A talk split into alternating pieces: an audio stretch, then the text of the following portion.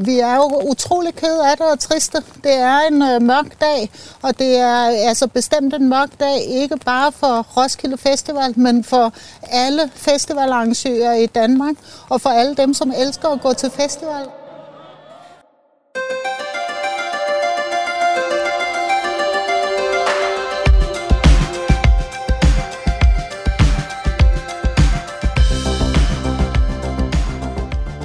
Denne uges udsendelse skamroser vi Jadas nye comeback-single, I'm Back, og anbefaler derudover Kings of Convenience og St. Lucia. Vi kigger på, hvad der nu skal ske for alle de danske festivaler, og så nyder vi en engelsk hitliste fra 1991, som vi faktisk snød jer for i sidste uge. I dag kan vi så nemt som ingenting logge ind på en eller anden streamingtjeneste og med et tryk på en knap få serveret alt musikken for os. I de gode gamle dage måtte vi arbejde for den musikalske føde. Man tog på musikbiblioteket, gennemsøgte musikforretninger, læste anmeldelser, lyttede til radioen osv. osv. Men det betød også, at efter det hårde slid, så satte man også ligesom mere pris på den gode nye musik, man havde opdaget.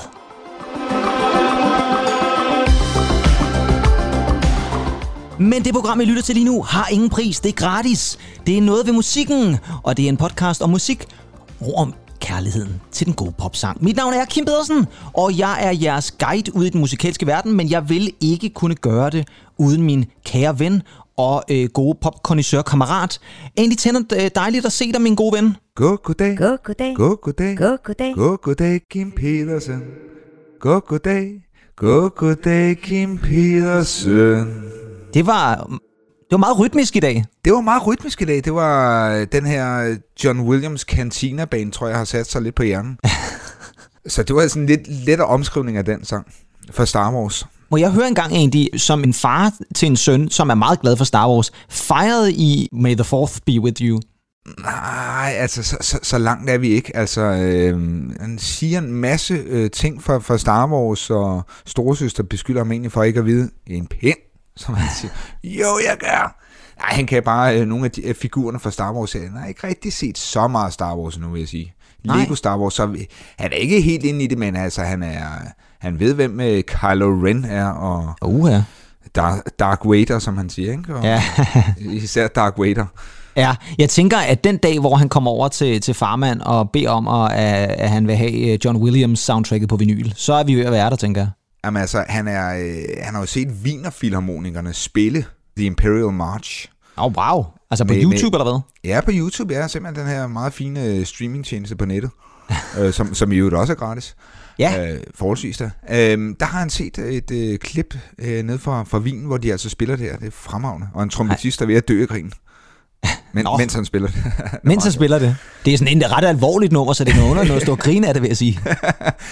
Og det er jo egentlig sjovt nu, når vi snakker øh, børn og deres øh, forkærlighed for sådan nogle film der, som, som Star Wars. Altså, øh, der er intet ved Darth Vader, der, der kan slå ham ud, men altså, går, går vi til vores eget hjemland og tager en Reiner Grassen-film som øh, Krummerne, altså, så er sådan en som fru Olsen der, hun kan altså virkelig sætte en skræk i livet på ham. Det er jo lidt interessant, at hvis man visuelt forestiller sig Elin Reimer over for øh, øh, Darth Vader, at, at det så er Elin Reimer, der løber med sejren for den mest skræmmende skurk. Det synes jeg da et eller andet sted er ret vildt. Ja, jamen det, det, det. og hun er jo egentlig et dejligt menneske, Elin Reimer. Jo, bestemt. Jamen, jeg har altid kun hørt godt om Elin Reimer. Men nu skal man sige, det skal jo ikke handle om Matador. Det er der sikkert en podcast Nej, for, hvis man har lyst til. Øh, eller Krummerne for den sags skyld. Det kan være, at vi på et eller andet tidspunkt går ind og laver en podcast specielt til Krumme-soundtracket. Det kunne være meget hyggeligt. Hvad hedder det? Øh, men om ikke andet, så skal vi jo selvfølgelig starte øh, i samme stil, som vi plejer. Det skal vi. Og det handler jo om, at vi skal snakke lidt om nogle anbefalinger, Andy. Og øh, du skrev jo til mig her for et par dage siden, Ja, og sagde, at du vidste 100% hvad der var, du skulle anbefale. Og for en gang skyld, så er det jo dig, så er det jo dig, der anbefaler noget nyt musik i dag. Det er jo dejligt.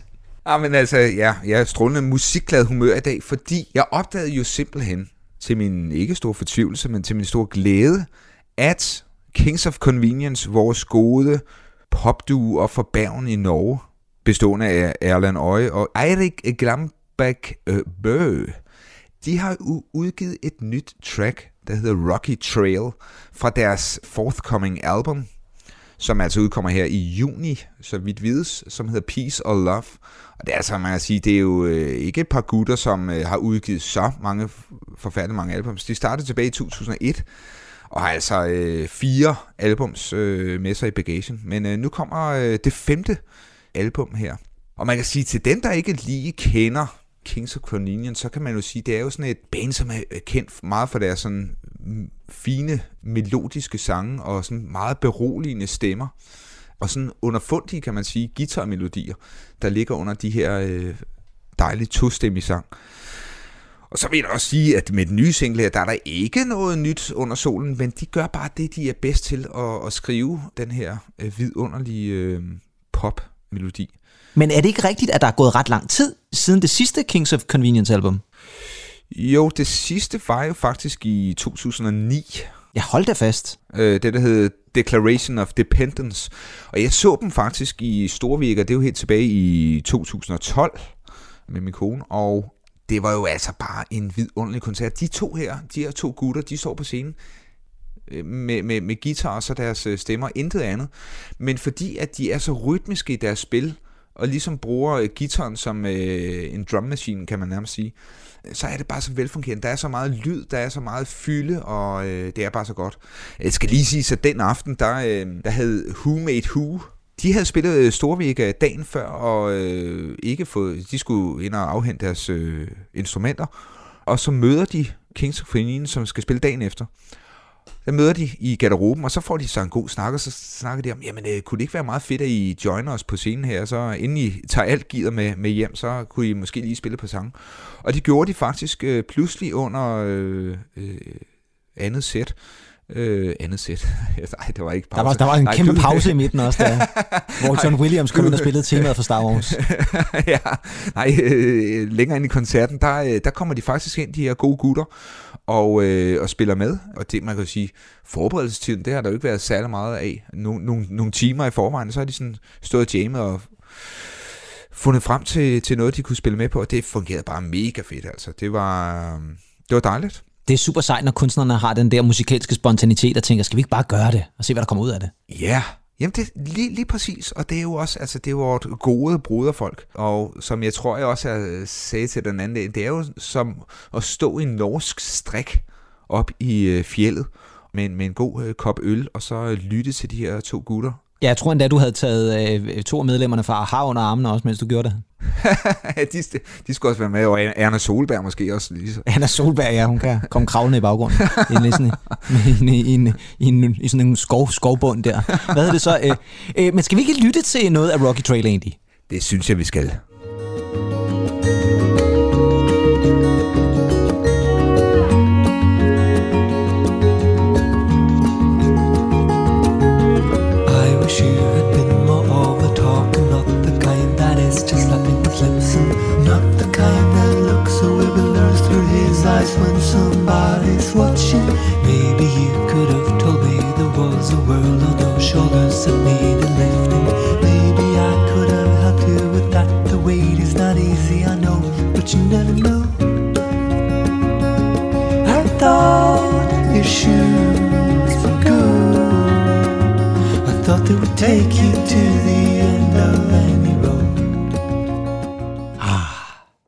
Det, det er dejligt, ikke? Og det er herligt. Og det er sjovt, fordi jeg var også lige inde og lytte til det, og det er rigtigt, det er sådan meget klassisk Kings of Convenience, men det er også bare sådan igen som det der, man sådan slapper af, det er lige før man sådan får helt skuldrene ned og sådan begynder, altså den der lille dam, da, dam, da, dam, det er sådan, det er sådan lidt lullaby-agtigt på en måde også, det er meget lækkert. Jamen det, det er det, og jeg, jeg tænker på, at det, det, det er tit sådan noget som, jeg ved sgu ikke, om det er fordi, at man ved, de er nordmænd, men der er bare et eller andet meget norsk over det. Man, man kan ikke forestille sig øh, svensker eller danskere lave det her, men det, det er bare, der er et eller andet, det emmer bare sådan af, af Norge på en eller anden måde. Og det her, altså man kan høre, der er jo ikke trommer med, men, men alligevel, fordi de laver de her underdelinger på gitaren, så er der jo altså øh, noget fremdrift, noget der ligesom skubber nummeret, ikke? Jeg glæder mig rigtig meget til det album. Peace og Love. Ja, og det kom i hvad? I juni, sagde du? Det kommer i juni, ja. Ja, det synes jeg, man skal gå ud og tjekke ud. Øh, for mit vedkommende, det er lidt sjovt, nu nævnte du, at du havde været inde og se Kings of Convenience tilbage i 2012, øh, og det, øh, dem jeg gerne vil snakke om i dag, det var også nogle, jeg opdagede i 2012, helt tilbage i slutningen af 2012. Og det er et band, vi faktisk har snakket om et par gange. Vi har aldrig rigtig spillet noget fra dem, men vi har nævnt dem, og jeg har altid øh, nævnt dem i sådan meget glorificerende øh, vendinger. Jeg tror første gang, vi var inde og nævnte dem sådan rigtigt, det var mens vi havde øh, igen Morten øh, på besøg, Morten Philipsen, fordi vi fandt ud af, at øh, Morten Philips jo faktisk var blevet inspireret af dem. Og det er det amerikanske, eller skal vi kalde det sådan amerikansk-sydafrikanske band, der hedder St. Lucia. Det er en, et band, som jeg fandt eller opdagede der tilbage i, i 2012 i slutningen, der var, øh, der var det sådan så, at på iTunes, der lavede de i slutningen af året, de havde nogle år, hvor de kørte sådan en tradition med, at så lavede de sådan en forudsigelse, hvem bliver store i året efter, eller hvem skal I lægge ekstra meget mærke til. Og det synes jeg var meget sjovt at sådan gå ind lige og lytte til nogle samples af nogle af de sanger og tænke, hmm, var der noget af det, der lød godt?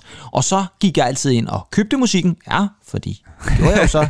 Jeg downloadede ja. tracks øh, og var inde øh, og fandt så altså de her St. Lucia, og der var et par numre, jeg tænkte, hvor fint, jeg downloader lige den her EP, der er kommet øh, med dem. Den kom der i, i slutningen af 2012. Og så kan jeg huske, at første gang jeg lyttede til den, det var faktisk på vejen til dig.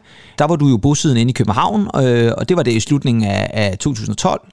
Og der kører jeg mod København, og så kommer det nummer, der hedder Closer Than This på. Og øh, det, det, der skete et eller andet, da jeg hørte det nummer, og jeg tænkte, det var lige godt satans, det er fandme et godt popnummer, det der. Og så begyndte jeg at lytte mere og mere til det, og øh, på et tidspunkt, så blev jeg simpelthen besat af St. Lucia. Og så var jeg fuldstændig op at køre, og glædede mig helt vildt til, at de ville udgive deres første reelle album, som så udkom i 2013, cirka et år efter EP'en var udkommet, og hed When the Night. Men der er bare et eller andet ved St. Lucia, som bare rammer mig fuldstændig i Solar Plexus. Der er bare et eller andet over deres musik og måde at, at, at sætte musik sammen på, som bare er fantastisk. De har øh, boet og været, øh, haft centrum i New York i rigtig mange år, men er faktisk nu i Tyskland. Så man kan håbe på, at de måske gæster Danmark, øh, når nu de er så tæt på alligevel. Det, jeg vil i hvert fald elske at komme til en St. Lucia-koncert. Men jeg synes, vi skal lytte til noget St. Lucia, og jeg kunne have valgt mm. mellem alle deres numre, men jeg har selvfølgelig valgt det nummer, som jeg selv blev fanget af, nemlig Closer Than This. Keep on pushing, keep on pushing, keep on pushing on.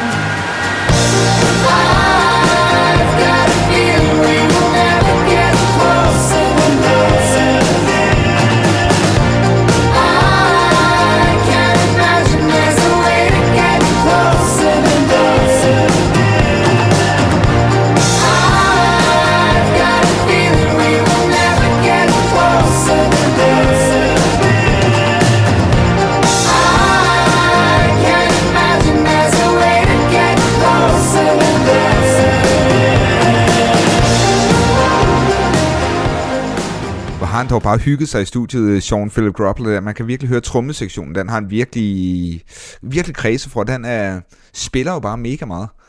De her, de her hi-hat, hi-hat lifts, der er lige kommet... Jamen, det er fedt. Jamen, jeg elsker de trommer. Jeg elsker de trommer. Og der er lidt den der øh, Phil Collins-stemning. Øh, og, og, og det sjove er jo også, at Jean-Philippe Grobler øh, har jo udtalt faktisk, at at han var egentlig der i, i løbet af 90'erne, han er nogenlunde øh, samme alder som os, han er faktisk et par år yngre end os egentlig jo, det er jo ret vildt, det siger lidt om, hvor gamle vi efterhånden vil være. Øhm, han er i slut 30'erne, lad os bare holde det ved det. Hvad hedder det?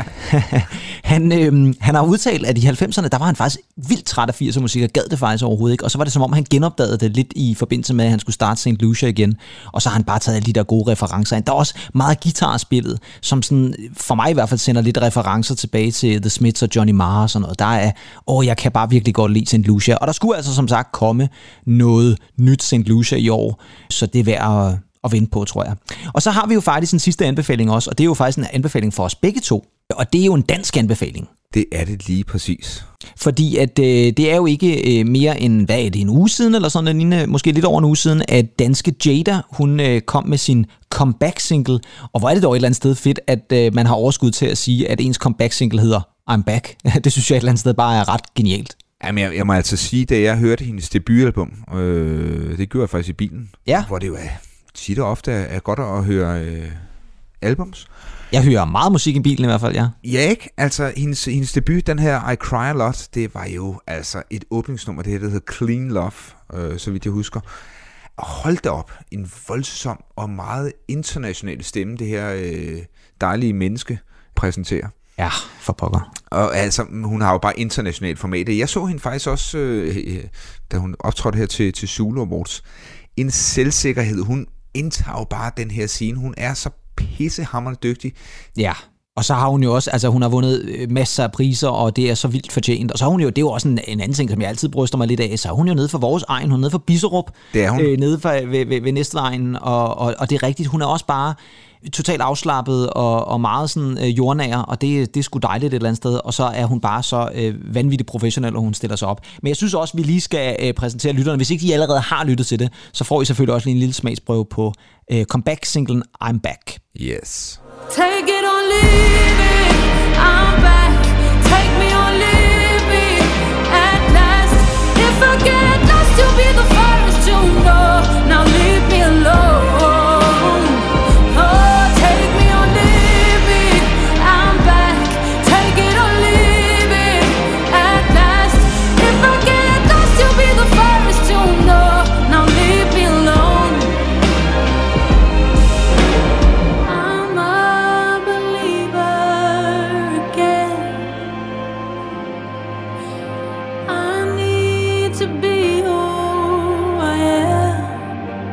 Jeg er totalt sukker for de der stryger, det, det lyder simpelthen fantastisk. Men også en, igen en melodi, ikke? En velfungerende melodi. Det er, det er, det er, det jeg vil sige, den gode popmelodi. Og en helt anden liga end andre. Jeg ved, jeg ved godt, vi skal, vi skal, vi, vi er omfavnen, ikke også? Men, men det her, det er altså bare lige en, synes jeg, en anden liga end, end andre, vi har, har hørt i Danmark. Det må jeg sige. Ligesom at Army of Lovers, som vi snakkede om i sidste uge, han, han, han, han tændte bedre end, øh, en, øh, en øh, end Cotton Move, ikke? Jo, jo, jo, jo, bestemt. Intet under om Cotton Move, men det er fuldstændig rigtigt. Og så vil jeg sige det sådan lige præcis det her nummer, øh, hvor jeg virkelig øh, synes også, det, altså da jeg hørte det første gang, jeg tænkte på, jamen det her, det er jo Adele, og det er Beyoncé også. Man kan også virkelig høre øh, den der øh, nærmeste, øh, det er lige før, altså det kanaliserer jo det allerbedste ved de to kunstnere. Det er simpelthen intet mindre end, øh, end fremragende. Øh, Så, så bravo Emilie, øh, eller Jada, som du også hedder. Det er, det er sgu, øh, det er fandme godt gået. Og det er altså man kan sige også, det er lige så indtagende som buffeten faktisk på, på Biserup Kro, Ja. som jeg har gæstet. Jamen helt klart, altså hvis, hvis, øh, hvis man kunne øh, øh, sammenkæde øh, buffeten på Biserup Kro til et musikalsk nummer, så tænker jeg, at Jada's I'm Back, det må være alle, alle, alle retterne øh, i, i, i, og, i en stor pærevælling. Øh, Det kommer til at lyde forkert, men, men det lyder godt. Altså, der, Man, man har været der før ved buffeten, og så synger man I'm back, ikke også? Altså, så er man klar til at indtage øh, den her buffet. Jeg vil altså lige anbefale, nu øh, siger vi, at den er nede for vores egen og Biserup, men Biserup, det er faktisk en meget, meget flot indtagende havneby. Den minder mig på, det, på en måde, så at vil jeg sige, det er den danske svar på den by øh, i Dawson's Creek. ja, Det har du aldrig tænkt på? nej, ikke rigtigt, men, men du har da fuldstændig ret. Der er en, en vis charme ved Biserup. Det synes jeg da bestemt, ja. der er. Hvis man øh, på et eller andet tidspunkt befinder sig nede på disse egne, så øh, øh, tag en stor bog uden om Carbex Minde og Enø. Der er altid så mange mennesker. Tag en tur til Biserup i stedet for. Det er jeg rimelig overbevist om. Ja. Øh, I vil få meget mere ud af. Og så tror jeg vist også, det er blevet tid til det her. Noget ved musikken præsenterer nyheder fra musikkens verden.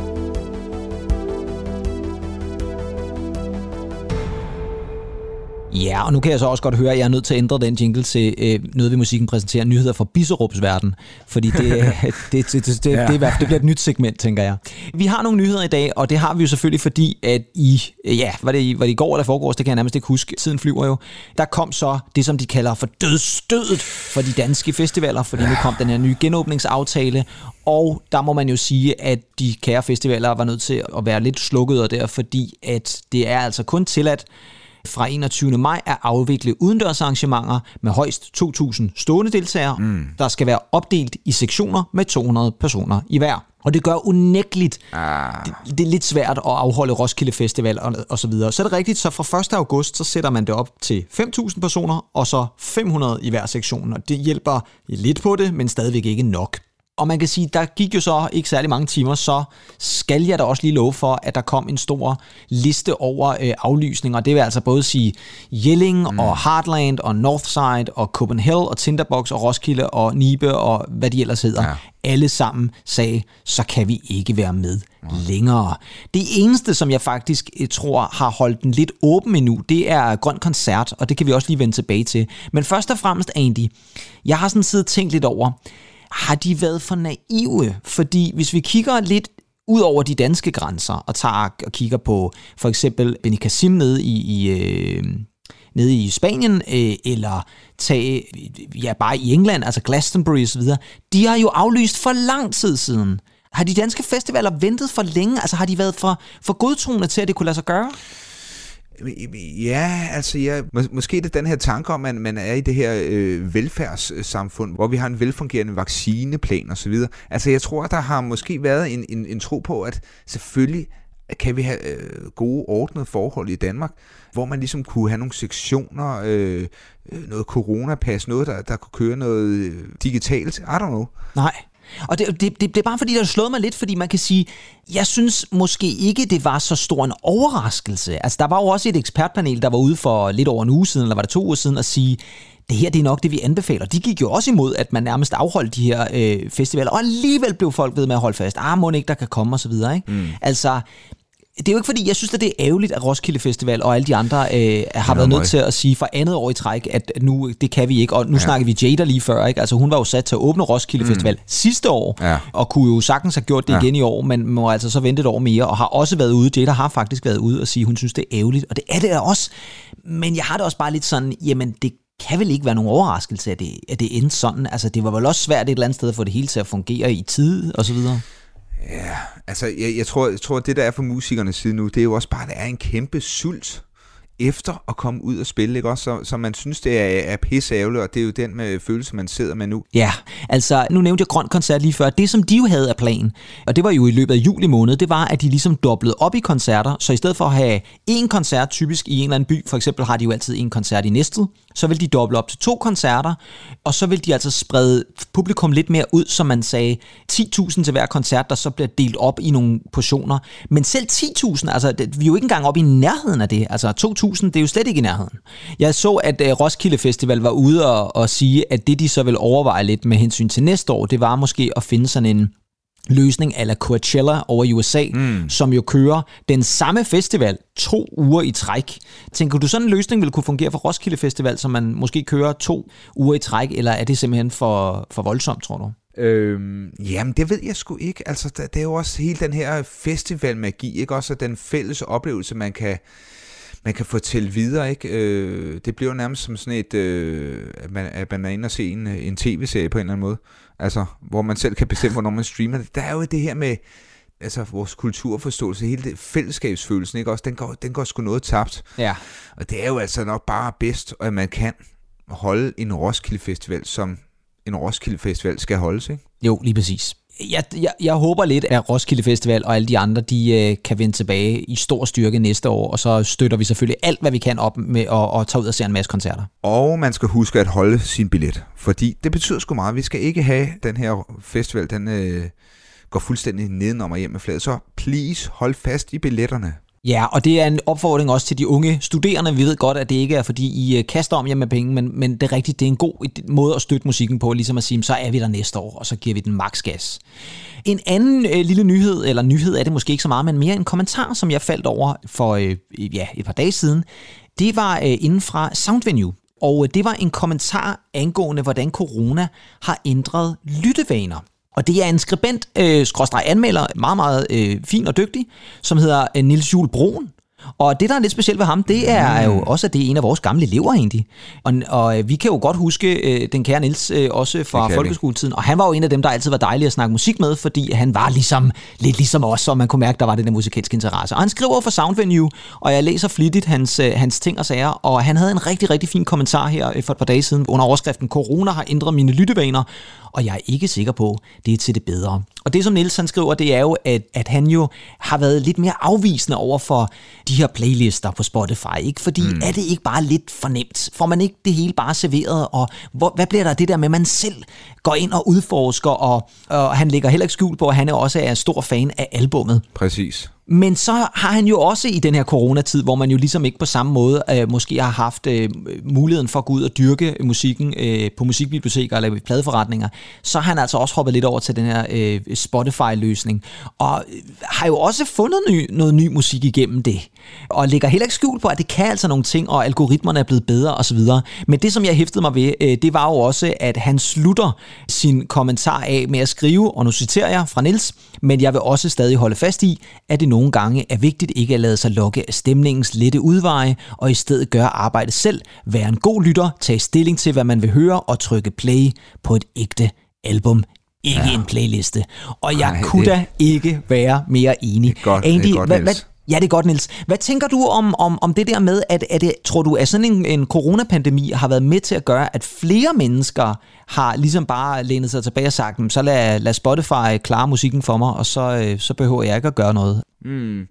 Jamen, jamen, det tror jeg da i, i større grad, fordi... Øh, altså, jeg kan da sige personligt, den måde, jeg opdager ny musik på, det er jo egentlig at bevæge mig rundt omkring i, i verden. Ja. Øh, jeg har tit og ofte faktisk fundet meget musik, øh, som jeg lige hører sådan i H&M eller et eller andet, ikke? Ja, lige præcis. Øh. Øhm, og, og, og inde i en pladebutik, og hvem fanden var det, og der er et nummer her, og man, altså, det er jo spændende, og jeg synes at det har været devastating at, at skulle ind og åbne Apple Music her, så foreslået til dig, og, der, altså, man, man, man bliver det, for, for mange informationer simpelthen, og fordi du hører det, skal du lige prøve at høre det her, men altså, det er bare sådan, Åh oh, ja, nogle gange så kan der være så mange valgmuligheder, så, så man Ja. overhovedet kan, kan, kan tage stilling. Vi, vi ser det også nogle gange med, med Netflix, ikke? Jo, lige man præcis. En, så har man brugt tre kvarter på at finde ud af, hvad fanden man skulle se, ikke? Ja, men noget aldrig fik se noget, fordi man sad tre man kvarter og bladrede frem og tilbage.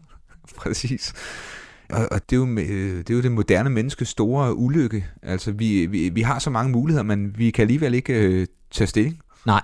Og det er også derfor, jeg synes et eller andet sted, at Niels har en pointe mm. i sin kommentar her, det der med at sige, jamen, det er et eller andet sted dejligt nemt at gå ind og trykke på det, og vi får også øh, nogle, nogle oplevelser nogle gange på den måde, men der er altså også bare en større tilfredsstillelse. Altså nu nævnte jeg selv St. Lucia lige før, Ja. som også var nogen, jeg lige pludselig selv fandt på egen hånd og har dyrket lige siden. Ja. Ikke? Altså, der er noget tilfredshed ved det, at man når op, når opdager den der kunstner, som, og så går man på jagt på nettet, og så finder man nogle gode klip, og så øh, køber man album, og så dyrker man det endnu mere. Ikke? Altså, Åh, hvor ville jeg ønske, at der var mere af det. Så, så godt, at, øh, at han også ligesom får sat fokus på det. Og det er jo også det, som Roskilde Festival kan, ikke? Jeg kunne huske i 99 Ja. ja. var jeg oppe og se det her kanadiske band, der hed Bare Naked Ladies. Anede ikke, hvem det var, men det var fremragende koncert.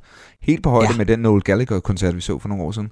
Altså, Ja, den var var, jo bare eminent, den her Bare Naked Ladies-koncert. Og øh, jeg øh, blev stor fan, ikke? Øh, og måtte ud og Jo. have alle deres album og så videre. Ja, og så er der jo mange mennesker, ja. Der kommer tilbage efter en Roskilde Festival. Ej, jeg så det her, og det var virkelig fedt, ikke? Altså, øh, det, det er meget sådan, man, man, man får sin inspiration. Og øh, det leder os faktisk også frem til den sidste nyhed, vi har taget med, nemlig hvordan danskerne får deres information omkring musik. For der er nemlig lige kommet en ny øh, undersøgelse fra Voxmeter, det her analysebureau, og de har været inde og undersøge blandt øh, cirka 7.000 danskere, hvordan de rent faktisk får deres information omkring ny musik. Ja, det hele hænger sammen, fuldstændig som det plejer her i Noget ved Musikken. Og øh, de er blevet spurgt inden for øh, seks kategorier. Avisartikler, musikanmeldelser, tv-programmer, radioprogrammer, sociale medier og venner og bekendte. Og der, hvor at folk får det meste af deres musikinformation stadigvæk, måske lidt overraskende, det er radioprogrammer. Mm-hmm. Det er cirka øh, 57,9 procent af de danskere, der er udspurgt, som øh, stadigvæk siger ja til, at de får ny viden om musik gennem radioprogrammer. Og hvis vi ly- hører med til den kategori, så tænker jeg, at der er et eller andet sted, det er da, det er da rigtig fint. Mm-hmm. Øh, sociale medier står for cirka 45 procent, venner og bekendte står for 48 procent, og så er vi lidt længere nede i procenterne, når der gælder tv-programmer, der er vi på 26, musikanmeldelser er på 20 procent, ja. og avisartikler er på 17 procent. Mm. Men det, man skal bemærke, det er, at det der, der, hvor der har været den, en af de største fremgange, det er faktisk i avisartikler og musikanmeldelser. Og der er noget, der kunne tyde lidt på, at måske i den her coronaperioden for det seneste år, der har folk gået lidt tilbage til de der måske lidt mere gammeldags traditionelle måder at finde ud af ny musik ved at læse en anmeldelse eller åbne avisen, og hov, så stod der en, en lille kronik. Men egentlig tror du ikke også, at, at nu hvor kunstnerne så ikke har kunne spille koncerter og så videre, at det så også er derfor, at de måske tager fat i de der lidt mere traditionelle øh, musikformidlingsveje? Jo, øh, jeg vil nu mere tro, at, at, at mange musikere måske øh, sidder derhjemme og simpelthen brygger på et nyt album, som er øh, klar til at blive sprøjtet ud, når det her mareridt er overstået. Men øh, jo, det, det, det kan der da nok være noget i. Men du, har også, du siger jo noget der, fordi kunne det så ikke også måske resultere i, at øh, markedet for musik bliver oversvømmet? Lidt ligesom man har snakket om med film, ikke? Man har skubbet så mange film, og så lige pludselig skal de udgives på samme tidspunkt. Hvis alle kunstnere også lige pludselig skal til at udgive musik på samme tid, så må der også være rigtig meget, der drukner jo. Ja, og, og, og det tror jeg desværre er, er, er de her øh, upcoming små bands, der, der virkelig havde sat så stort, ikke? Der, der, der kommer til at, øh, at virkelig mærke drukne døden der. Altså, jeg læser bare ind for, for, for filmen bare, ikke? Ja. Med, med, med den her krudtønde her, som var instrueret af Ole Christian Madsen, den nåede jo at være afsted seks dage eller et eller andet, ikke? Ja. Og så den øh, farvel og, og tak for den, den blev måske ikke sat op igen, vel? Altså, det var, Nej. det var bare bad luck, ikke? Det var det. Øh, og, og, og samme, samme med, med, med musikeren her, jeg, øh, jeg synes, der var på et tidspunkt, at man virkelig skulle udgive noget hele tiden. Jeg kunne huske, da Rihanna hun kom frem, hun skulle udgive noget hele tiden, for ikke at blive glemt, ikke? Altså, der var bare Ja. en periode. Jeg synes, der var et eller andet sted, at det som om, at man kan godt have udgivet noget for, for noget tid siden, men så stadig være relevant nu, ikke? Øh, ja, så håber jeg da bare, at, at folk de får sat nogle penge af til, til kulturbudgettet på deres husholdningsbudget, ikke? Ja. Fordi der, der er der nogle koncerter, der er nogle kunstudstillinger og halløj, der skal, der skal opleves. Jeg vil i hvert fald sige, at vi her fra Noget ved Musikken vil selvfølgelig opfordre folk til at komme ud og opleve kulturen lige så snart, at det er muligt. Og støtte dem op omkring mod koncerter eller udstillinger, eller hvad det nu kan være. Giv den gas, fordi at det er der virkelig, virkelig, virkelig brug for. Ja, tak skal du have. Ja. Og øh, jeg tænker øh, så øh, ophøjet positivistisk. Ej, jeg tænker også, vi skal jo selvfølgelig have et, et, et, øh, vi skal selvfølgelig have et positivt spin på det, fordi vi er nødt til også ligesom at sige, der kommer en hverdag også efter corona. Så selvfølgelig der. skal vi nok klare den, og kunstnerne må gøre alt, hvad de kan, og vi må gøre alt, for, øh, vi kan for at hjælpe dem. Køb nogle plader, tag til nogle koncerter, det er det eneste, vi kan opfordre folk til. Derudover så kan vi også opfordre folk til at blive hængende til det næste segment, Ja. fordi der skal vi til at kigge på hitlister. Yes. Hitlister fra fortiden. Ja, og jeg må jo også øh, brødbetynget øh, erkende og indrømme, at jeg har ikke holdt, hvad jeg lovede, fordi at for to uger siden, da vi havde vores øh, Magnus Tempels afsnit, så lovede jeg jo, at øh, det næste afsnit, vi skulle lave, som var mix-afsnittet, øh, at der vil vi øh, lave mixafsnittet sammen med hitlisten. Så vi vil simpelthen sætte hitlisten sammen med mixafsnittet. Mm-hmm. Og øh, det gjorde vi så overhovedet ikke, fordi vi havde faktisk ikke en hitliste i sidste uge. Vi havde nogle Nej. Forskellige lister, hvad folk havde valgt fra Ja, ja, ja, forskellige ting og sager, men, men vi havde altså ikke en rigtig hitliste. Og det er også derfor, at jeg i dag har valgt, eller i denne her uge, har valgt, at vi skal selvfølgelig have en hitliste fra 1991, når nu uh. det var det år, som vi så tilbage på i uh, Mixbladet. Andy, 1991? Ja, du ved, jeg har jo sagt det så mange gange. Jeg er ved at vågne af min, min døs. Ja, det var der øh, med, med Mont Blanc-cyklen. Mont Blanc-cyklen kommer her i, i spil her i 91, ikke? Øh, 92. Jamen altså, hvad kan vi sige? 91, det første, der falder mig ind, det er jo Sovjetunionens endelige fald.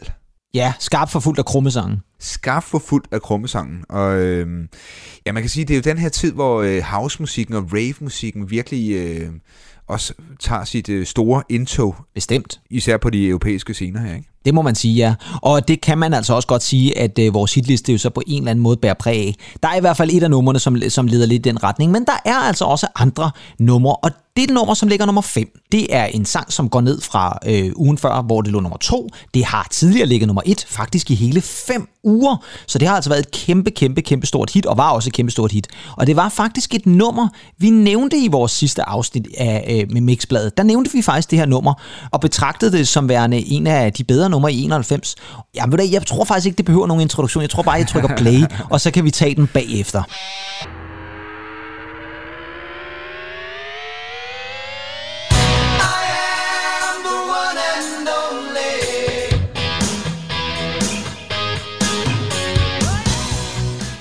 Ja, Andy. ja, ja, Chesney Hawks. Uh, Men skal vi ja. ikke lige, over til, skal vi ikke lige tage over til omkvædet?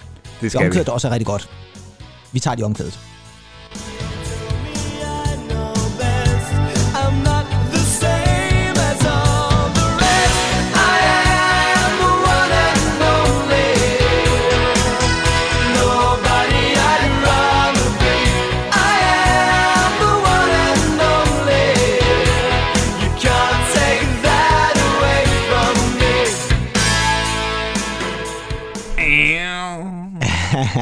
Det var det, som vi betragtede som et Lassen-nummer sidste gang. Ja, og jeg, jeg kunne altid huske, der var et eller andet, øh, hvor han synger, det lyder som om han synger noget med Scooby-Doo. Og Scooby-Doo, na, na, na. Ja, det kunne jeg huske. Altså, jeg kunne ikke, dengang kunne man jo ikke bare google tekster og sådan noget. Jeg tror ikke engang, Nej, det kunne man bestemt. Der var man nødt til at læse Mixbladet eller Bravo, for og så håbe, at det var det nummer, de havde valgt ud til, som med tekster i virkeligheden. Præcis, ikke? Altså, det her, det er jo ligesom at få min gamle barndomskammerat Lassen ind på nethen igen, ikke? Når man hører det her nummer. Ja, og det var jo selvfølgelig Chesney Hawks og The One and Only, som vi også nævnte i sidste afsnit. Et nummer, som altså var et kæmpe hit der tilbage i starten af 1991. Et nummer, som faktisk, øh, i sidste gang, der snakkede vi jo om det, at det var fra en film, og jeg, jeg tror nok også, jeg sagde, at det var fra en Michael J. Fox-film. Og det er også rigtigt, der bliver det brugt i introen, men det er faktisk fra en anden film oprindeligt. En, der hedder Buddy Song, som faktisk havde Chesney Hawks i hovedrollen, sammen med selveste Roger Daltrey, som spillede hans far. Øh, Gud, ja, og det var altså, faktisk... Det gamle The Who-medlem, ikke? Ja, lige præcis, Ja, ja, lige præcis forsangeren, øh, og, øh, og var faktisk ja. også ham, der ligesom øh, sagde, at ham her, Chesney Hawks, ham skal I øh, lige øh, lytte til pladeselskaber, fordi han kan altså noget. Øh, og så er det jo lidt interessant med det her nummer, og det synes jeg faktisk også godt, man kan høre på nummeret. Det er jo, at The One and Only er jo skrevet af en af 80'ernes allerstørste musikkunstnere, nemlig Nick Kershaw som jo havde store hits med uh, The Riddle og Won't Let the Sun Go Down og alle de der andre gode 80'er tracks. Og vi havde faktisk en inde på vores Facebook, der, der kommenterede, uh, jeg tror faktisk det var i dag, Åh, det er øh, vedkommende altid købte Mixbladet, når der var noget med Nick Kershaw med. Så der er, nu har vi i hvert fald name-droppet Nick Kershaw her i podcasten, vil jeg sige. Det er altså også et godt navn, Nick Kershaw, ikke? N-I-K. Jo, lige præcis. Ja, lige præcis. Ja, det var ikke noget, der skal ikke nogen seer ind der og ødelægge det. Det er bare NIK, du. Øh, så, så Chesney Hawks, øh, vil du sige, at han var en, en one-hit wonder egentlig? Han var i hvert fald uh, the one and only, ikke? Jo, det var han øh, i hvert fald. Måske ikke the one and only he- one hit wonder, men jo, det har han vel egentlig været, men altså... Ja, der var ikke mange andre hits fra ham, Nej, det, det var der sgu ikke, det var der ikke. Nej. Altså, og det er lidt utroligt, fordi han, jeg synes sgu egentlig, han har pakken. Jeg ved ikke rigtigt, om han, han drukner i nogle af de andre øh, kunstnere, om han ligesom er... Øh, ja, altså, det... hvad, fanden, hvad fanden der sker? Nej, det er også det, det, nogle gange kan det være lidt svært at, at sige, hvad det er, der lige gør, at man lige slår igennem med, med noget, øh, og så er det måske kun af det ene nummer. Men det her- her var altså et kolossalt hit. Og så er vi nået til fjerdepladsen, og der har vi altså en sang, der går op fra sidste uges syvende plads, og det er et nummer, som faktisk oprindeligt blev skrevet tilbage i 1987, men som altså øh, faktisk er blevet taget op igen i 1990 men også på et andet sprog, for oprindeligt er nummeret skrevet på italiensk. Mm. Og det er det, fordi det er af en faktisk ikke en, den aller, aller bedst sælgende italienske kunstner nogensinde.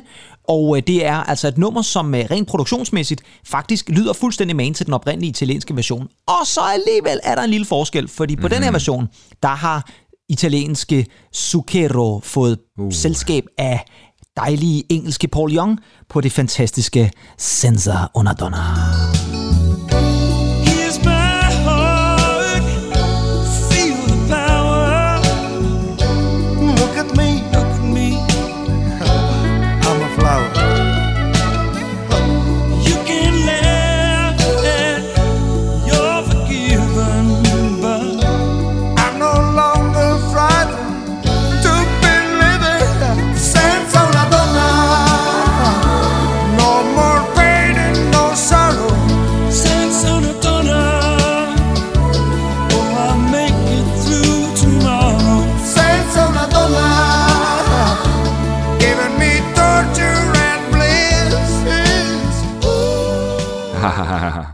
Ej, det holder sgu det nummer. Jeg elsker simpelthen det nummer. Og det kan godt være, at det er sådan et lidt flødeagtigt på en eller anden måde, men jeg elsker det. Jeg synes, det er et af de bedste kærlighedsnumre nogensinde. Og det sjove er også, at jeg forbinder det faktisk med en af mine første forelskelser. Men jeg kan ikke huske, hvem jeg har været forelsket i, men jeg for- forbinder det med en eller anden voldsom romance. Var det hånd, hånd, håndklædeaffæren? Nej, jeg tror ikke, det var håndklædeaffæren. Og der skal vi ikke i detaljer med, skulle jeg lige hilse at sige, kære lytter op. Øh, men øh, men det, er, det er virkelig vildt at tænke på, at det her nummer øh, var så stort et hit. Og i den engelske version havde den altså fået eftertitlen Without a Woman. Og det var altså sammen med Paul Young.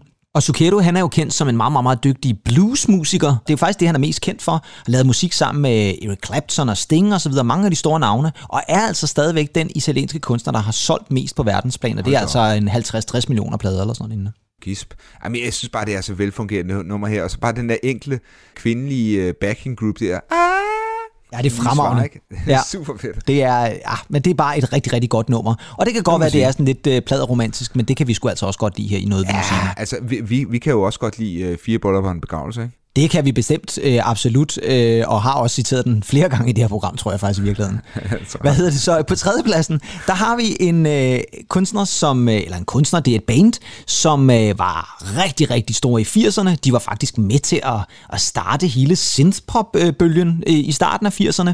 Og så skete der det i 1987, der forsvandt et af medlemmerne, gik ud af bandet, det var ham, der hed Paul Humphreys. Og så var der faktisk kun en af de oprindelige medlemmer tilbage, og det var ham, der hed Andy McCluskey. Mm. Og til dem af jer, der måske kan huske, hvem han er, øh, så vil I selvfølgelig også godt vide, at på tredjepladsen, der er det altså Orchestral Maneuvers in the Dark og deres single Sailing on the Seven Seas.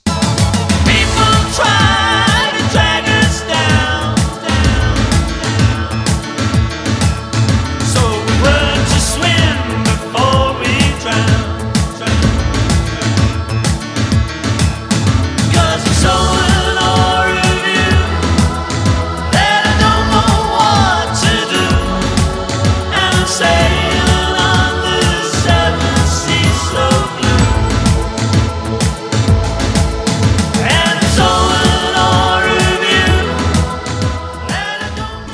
forestiller mig lidt, man står med sådan en, en gammel faxefad øh, til Vordingborg Festuge, ikke? Det er rigtig provincielt, det her på en eller anden måde. Jamen, det er er det. et andet, øh, sådan øh, lidt vikingerne bare på engelsk, ikke? Jo, fuldstændig. Og det er ikke for at sige noget ondt om, om OMD, og jeg ved også godt, at det her nummer, det er mm. enormt elsket af fans og så videre. Jeg var til OMD-koncert for lidt over et år siden, mm. eller var det halvandet år siden, det var jo inden coronaen, så det må det nærmest have været jo. Og det var en glimrende koncert, og der var også rigtig mange glade fans og så videre, og det her nummer blev selvfølgelig også spillet. Jeg har bare altid haft det sådan en lille bitte smule vakkelvogn ved det her nummer, fordi du har lidt ret. Jeg synes også, der kommer til at virke sådan lidt, lidt suppesteg is over den. Der er jeg altså lidt mere måske til Enola Gay og så videre. Og så vil jeg jo øvrigt sige, at en af 80'ernes bedste albums er lavet af Orchestral Maneuvers in the Dark. Det er det, der hedder Dazzle Ships. Hvis man vil ud og skaffe mm. sig et rigtig godt 80'er-album, så gå ud og skaffe det. Det er eminent godt.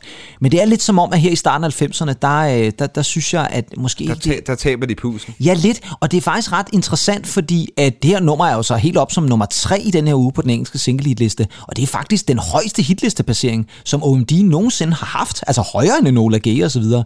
Så det er jo, altså, de rammer jo peaket på hitlisterne, hvilket jeg altid synes var lidt bemærkelsesværdigt. Men vi skal videre med hitlisten, og på denne her uges anden plads, der har vi så også en sang, der piker. Og det er nogen, vi også har snakket om rigtig, rigtig mange gange, og det er også derfor, jeg egentlig ikke har tænkt mig at sige så meget andet, øh, end at, ja, skal vi ikke bare sige, at det her det var nummer to i den her uge på den engelske single hitliste.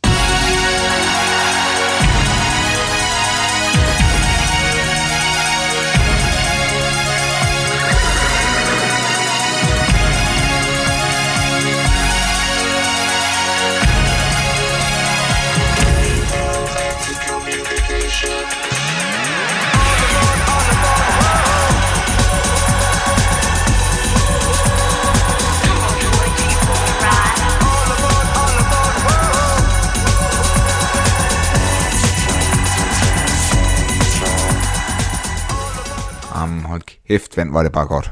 Det er, jo, det er jo nok vores bedste venner nærmest af programmet, ikke? Jo, jeg vil sige, at vi har i hvert fald snart The nævnt dem. KLF. Det er The KLF, og vi har nævnt dem så mange gange, og nu var de der altså ja. igen. Men det er altså også, fordi det er 1990 1991, det er der, de er alle steder. Mm, mm. Og øh, her var det altså nummeret, der hedder Last Train to Transcentral. Og øh, det er jo altså øh, deres tredje single i den her Stadium House-trilogi. Det her nummer, øh, vil jeg sige, er en af deres allerbedste singler.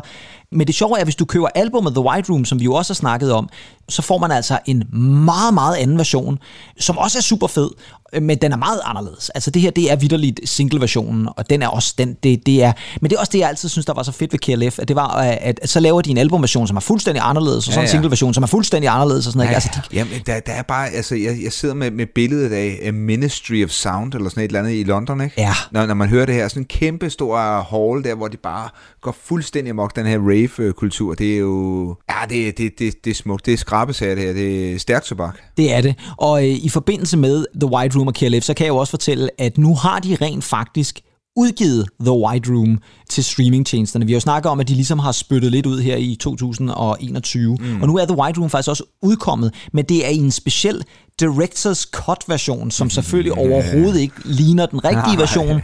Øh, øh, jeg har lyttet det igennem, og der er altså nogle øh, højdepunkter på. Selvfølgelig er Last Train to Trend Central på i albumversionen, men der er også nogle andre versioner, som måske ikke er lige så gode. Oprindeligt hedder det her nummer jo faktisk Go to Sleep, og den oprindelige version Go to Sleep, den er faktisk på den her Directors Cut, så hvis man vil ind og lytte til, hvordan Trains, mm. øh, Last Train to Trend Central lød til at starte med, så kan man altså sagtens gå ind og gøre det. Og så er vi selvfølgelig nået til førstepladsen, og der har vi en genganger fra ugen før. Den har altså ikke bevæget sig, den lå også nummer et ugen før, og vi har at gøre med en af de største sangerinder igennem musikhistorien. Og på det her tidspunkt i starten af 90'erne, der har hun ligesom fået en renaissance i, en kar- i sin karriere. Den fik, den fik hun haft nogle gange, vil jeg sige. Og det er selvfølgelig oh, øh, selveste... gætte? Jeg kom med den egentlig. Det må jo være Celine Dion. Det er lige præcis Celine... Nej, det er ikke, du bliver ved med altid at sige Celine Dion. Det er selvfølgelig Cher. Og øh, der har vi faktisk også at gøre med øh, en sang fra en film. Det er selvfølgelig The Shoop Shoop Song. hug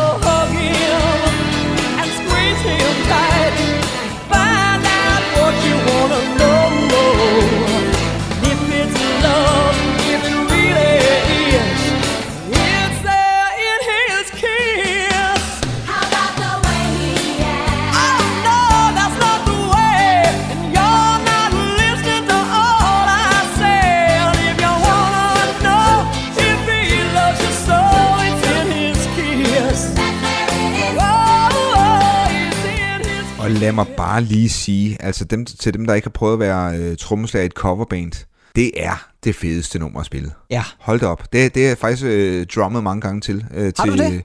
Ja, det har jeg faktisk, da jeg spillede diverse øh, coverband, sådan til konfirmationer og øh, bryllupper og så videre. Ja, ja, ja. Jamen, det, det, er jo, det, det holder bare det her nummer, ikke? Ja, det gør det. En party classic. Ja, og det er jo oprindeligt en, en sang, der er skrevet helt tilbage i starten af 60'erne, og altså så blevet taget op igen af Cher. Oprindeligt hed den faktisk bare It's in His Kiss, men i, i den her version, der hedder den altså så The Shoop Shoop Song It's in His Kiss.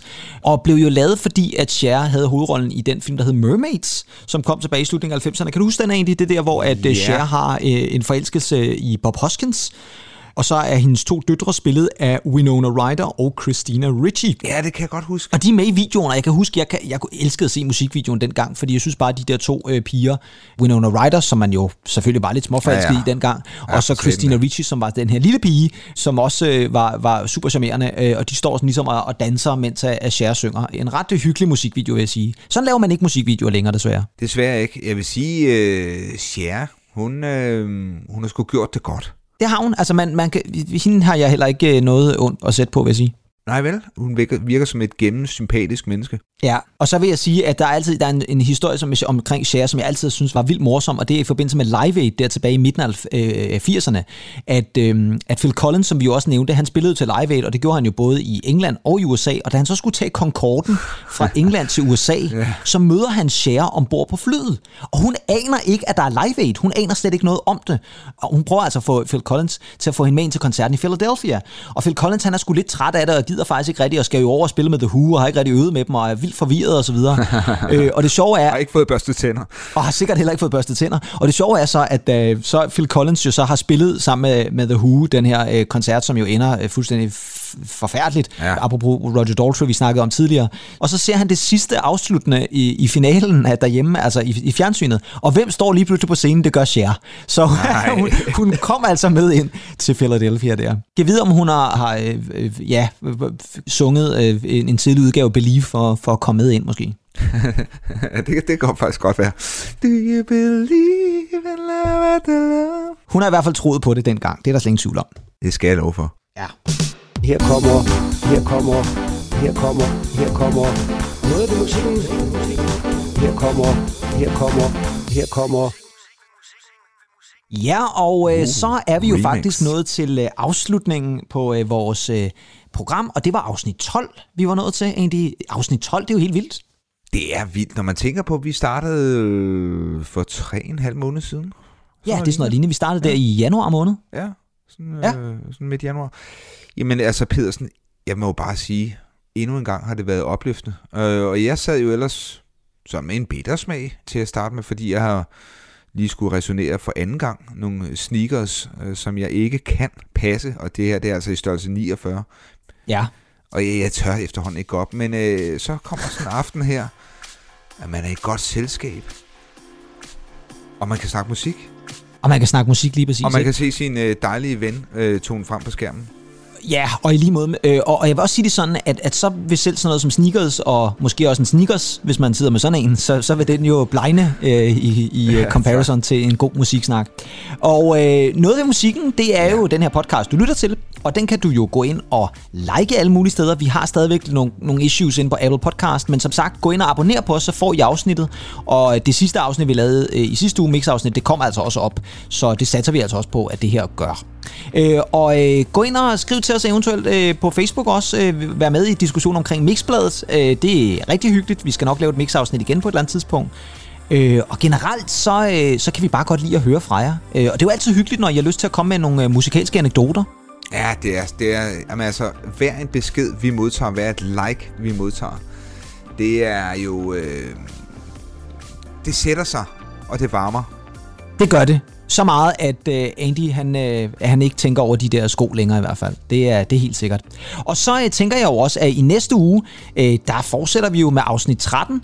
Vi har også snart et program, hvor vi skal have en gæst med, og vi arbejder også på en anden special angående noget musik, som har noget med dig at gøre, Andy. Øh, men det skal vi selvfølgelig er nok rigtigt. også vende tilbage til.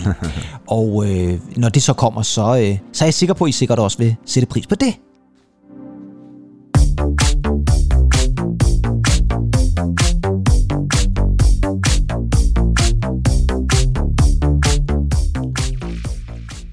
Tilbage er der jo så også kun at sige fra mig og Cher, som lige har joinet mig her i stuen på opfordring af Phil Collins. Mit navn er Kim Pedersen. Tak fordi I lyttede. Andy, tak fordi du var med. Jamen altså, endnu en gang, vidunderligt at være med, og mit navn er altså Andy Tennant. Ja, vi skal ikke glemme efternavnet, det er vigtigt. Ha' det rigtig godt, indtil vi ses næste gang. Lyt til rigtig meget musik, og ha' det godt. Hej hej. Go to sleep.